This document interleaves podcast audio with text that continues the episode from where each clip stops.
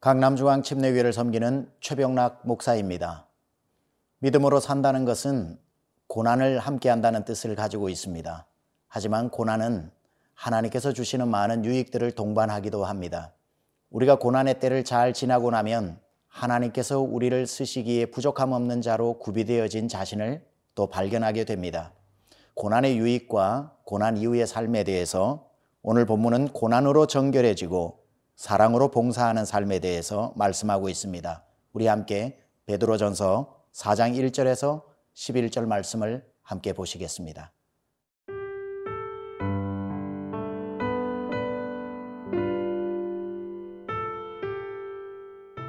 베드로전서 4장 1절에서 11절 말씀입니다.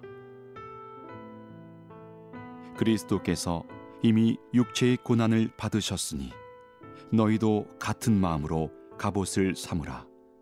이는 육체의 고난을 받은 자는 죄를 그쳤음이니 그 후로는 다시 사람의 정욕을 따르지 않고 하나님의 뜻을 따라 육체의 남은 때를 살게 하려 함이라. 너희가 음란과 정욕과 술 취함과 방탕과 향락과 무법한 우상 숭배를 하여 이방인의 뜻을 따라 행한 것은 지나간 때로 족하도다. 이러므로 너희가 그들과 함께 그런 극한 방탕에 다름질하지 아니하는 것을 그들이 이상히 여겨 비방하나 그들이 산자와 죽은 자를 심판하기로 예비하신 이에게 사실대로 고하리라. 이를 위하여 죽은 자들에게도 복음이 전파되었으니 이는 육체로는 사람으로 심판을 받으나 영으로는 하나님을 따라 살게 하려 함이라. 만물의 마지막이 가까이 왔으니 그러므로 너희는 정신을 차리고 근신하여 기도하라. 무엇보다도 뜨겁게 서로 사랑할지니 사랑은 허다한 죄를 덮느니라. 서로 대접하기를 원망 없이 하고 각각 은사를 받은 대로 하나님의 여러 가지 은혜를 맡은 선한 청지기 같이 서로 봉사하라. 만일 누가 말하려면 하나님의 말씀을 하는 것 같이 하고 누가 봉사하려면 하나님이 공급하시는 힘으로 하는 것 같이 하라. 이는 범사에 예수 그리스도로 말미암아 하나님이 영광을 받으시게 하려 함이니 그에게 영광과 권능이 세세에 무궁하도록 있느니라. 아멘. 오늘 본문은 크게 두 가지로 나뉘어지게 됩니다. 전체 1절에서 11절까지의 말씀, 첫 번째는 고난의 유익에 대해서 말씀을 하고 그 뒤에는 그 고난의 과정을 거친 사람이 어떻게 하나님 앞에 쓰임 받는가에 대해서 설명해 주고 있습니다. 오늘 본문을 보면 고난의 몇 가지 유익이 나오게 됩니다. 첫째로 고난의 유익은 우리의 죄를 멈추게 한다는 것입니다. 1절에 그리스도께서 이미 육체의 고난을 받으셨으니 너희도 같은 마음으로 갑옷을 삼으라.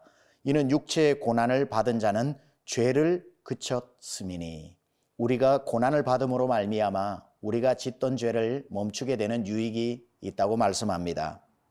두 번째 유익은 육신을 따르지 않고 하나님의 뜻을 따라 살게 된다는 것입니다. 2절에 이후로는 다시 사람의 정욕을 따르지 않고 하나님의 뜻을 따라 육체의 남은 때를 살게 하려 함이라. 세상의 뜻을 쫓아 나아가는 우리를 하나님은 고난이라는 방법을 통해 다시 하나님의 뜻 앞으로 이끌고 오는 고난의 유익이 있다는 뜻이지요. 세 번째 고난의 유익은 우리를 정결하게 만든다는 것입니다. 고난의 풀무불 속에서 하나님이 기뻐하시지 않는 많은 불순물들이 태워지게 되는 것입니다. 3절에 너희가 음란과 정욕과 술 취함과 방탕과 향락과 무법한 우상 숭배를 하여 이방인의 뜻을 따라 행한 것은 지나간 때로 족하도다. 고난을 통해 우리가 정결하고 깨끗하게 되는 것입니다. 우리가 이러한 삶을 살아갈 때에 사람들은 도무지 우리를 이해하지 못합니다. 그래서 4절에 이러므로 너희가 그들과 함께 그런 극한 방탕에 다름질하지 아니하는 것을 그들이 이상히 여겨 비방한다고 합니다. 예, 고난 중에 하나가 사랑하던 사람들로부터 의롭게 사느라 받는 핍박이겠지요. 비방이겠지요. 이 또한도 마땅히 그리스도인들이 감수해야 될 내용이라고 생각합니다. 그러나 하나님께서 이런 고난받는 당신의 자녀들을 절대로 잊어버리지 않고 포기하지 아니하시고 그 고난을 이기게 해 주시는 부분들이 그 뒷구절에 설명이 되어 있습니다. 그들이 산자와 죽은 자를 심판하기로 예비하신 이에게 사실대로 고하리라. 즉 나중에 주께서 선악간의 모든 것을 의로운 자와 악한 자를 판단하신다는 뜻입니다. 그리고 6절에 이를 위하여 죽은 자들에게도 복음이 전파되었으니 이는 육체로는 사람으로 심판을 받으나 영으로는 하나님을 따라 살게 하려 함이라.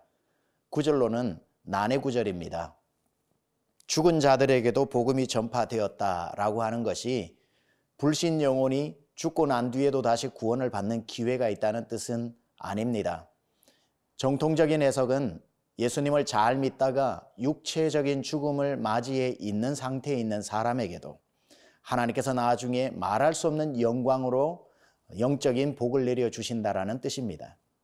그러나 이것을 조금 더 현실적으로 해석을 해보면 우리는 날마다 날마다 육체는 고난으로 말미암아 죽어가지만 우리의 영은 날마다 날마다 새로워진다라고도 해석할 수 있겠죠. 자, 이렇게 고난으로 말미암아 우리가 정결하게 되었으면 어떻게 살아야 하는지가 7절에서 11절까지 나옵니다. 고난을 통과한 자가 살아내야 할 삶. 첫 번째, 정신을 차리고 근신하여 깨어 기도하라고 7절에 말씀하고 8절에는 사랑하되 서로 뜨겁게 사랑하라고 말씀하고 9절에는 원망 없이 서로를 마음껏 대접하라고 말씀하며 10절에는 서로서로 봉사하여 청지기처럼 서로를 높이라고 말씀하고 있습니다. 11절에는 이제 결론적으로 고난을 통과해서 하나님의 청지기로 쓰임 받는 사람의 최종적인 자세를 이렇게 멋지게 설명해 주고 있습니다. 만일 누가 말하려면 하나님의 말씀을 하는 것 같이 하고 누가 봉사하려면 하나님이 공급하시는 힘으로 하는 것 같이 하라. 이는 범사에 예수 그리스도로 말미암아 하나님이 영광을 받으시게 하려 함이니 고난의 때를 지나고 나면 사람은 인정받고 싶어 하고 칭찬받고 싶어 합니다. 뜨겁게 봉사하고 사랑으로 섬기고 근신하여 기도하는 사람이 되면 자기의 공로를 드러내고 싶어 합니다. 그때조차도 오늘 본문은 반드시 영광을 하나님께 돌리라고 11절에 말씀하고 있습니다.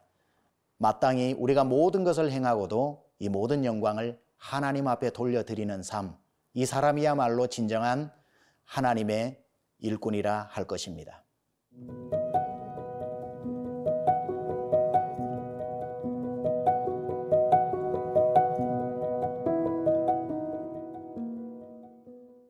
하나님이 우리 신자들에게 고난을 허락하시지만 고난 자체가 목적이 될 수는 없습니다.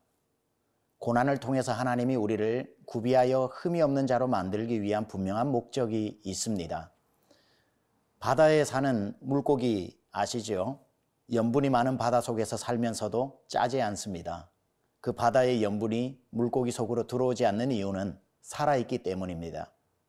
우리가 죄된 세상을 살아가지만 그 죄가 우리 속으로 들어오지 않으려면 우리가 그리스도 안에서 살아있는 자가 되어야 합니다. 우리가 살아있으면 세상 속에서 물들지 않고 세상을 따라가지 않고 세상을 영유해서 그리스도의 빛과 소금으로 살아갈 수 있는 것입니다. 따라서 이 고난은 우리가 세상을 쫓아가지 않고 그리스도를 마땅히 쫓아 살아갈 수 있는 산자로 만들어내기 위한 하나님의 훈련일 것입니다. 신앙 공동체 안에서 서로 서로를 어떻게 돌봐야 하는지 우리는 자세히 살펴봤습니다. 뜨겁게 사랑하고 형제를 위해 간절히 기도하고 봉사를 하며 정말 선한 청지기처럼 서로를 그렇게 후회 없이 대접하라고 이야기합니다. 뜨겁게 사랑하라. 저는 이 말이 참 마음에 와닿습니다. 섬기되 열심을 다해 섬기라. 이렇게 치열하게 적극적으로 힘을 다해서 매일매일을 비록 나그네의 삶이지만 살아가라고 말씀하고 있습니다. 일리아드 오디세이에 보면 참 의미심장한 내용이 나옵니다. 신이 인간을 부러워하고 질투하는 장면이 나옵니다. 아니 모든 것을 가진 신이 왜 부족하디 부족한 인간을 부러워하고 질투하는 것일까요? 그 이유는 바로 이렇습니다. 인간은 죽기 때문에 매일매일을 간절하게 치열하게 살아간다는 겁니다. 죽어가는 인간은 매일매일 모두 소중한 시간이기 때문입니다. 그렇습니다. 종말을 향해 시상대를 향해 나아가는 나그네인 그리스도인들에게는 매일매일이 소중합니다. 매일매일이 치열합니다. 그래서 사랑을 하되 뜨겁게 사랑해야 하고 봉사를 하되 오늘이 마지막 날인 것처럼 그렇게 섬겨야 하는 것이고 형제를 대접하되 내일 다시 대접할 수 없는 사람을 만난 것처럼 최선을 다해 대접함으로 말미암아 매일매일을 그렇게 가슴 뛰게 소중하게 살아가는 것입니다. 여러분도 오늘 하루 다시 오지 못할 하루인 것처럼 오늘이 마지막 날인 것처럼 만나는 사람들이 다시는 못 만날 사람처럼 그렇게 뜨겁게 사랑하십시오. 멋지게 섬기십시오. 후회 없이 대접하십시오. 그것이 나그네지만 그리스도인으로 이 세상을 살아가는 참된 삶의 자세일 것입니다. 오늘 하루도 여러분의 삶에 하나님의 크신 은총이 함께 하시기를 주님의 이름으로 축복합니다.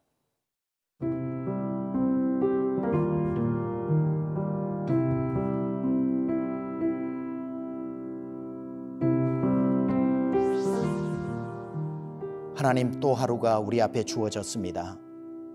다시 오지 않을 날처럼 살게 하시고 만나는 사람 다시는 만나지 못할 사람처럼 사랑하게 하시고 대접을 하되 두 번 다시 대접할 수 없는 것처럼 지극히 대접하여 비록 나그네이지만 순간순간을 소중하게 살아 하나님 앞에 오늘 하루도 귀하고 영광스럽게 올려드리는 복된 날 되게 하여 주옵소서 예수님의 귀하신 이름으로 기도드렸습니다. 아멘.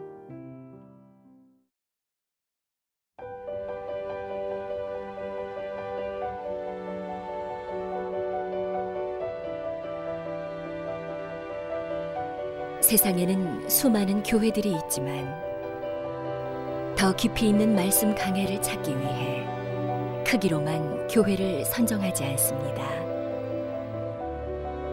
보다 좋은 영적 콘텐츠를 더 많이 나누기 위해 방송비를 받지 않습니다.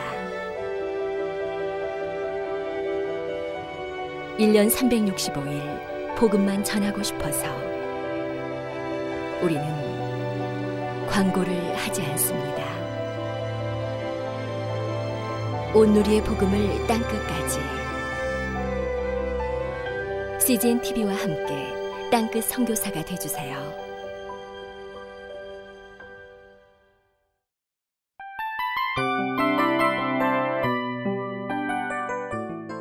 이 프로그램은 청취자 여러분의 소중한 후원으로 제작됩니다.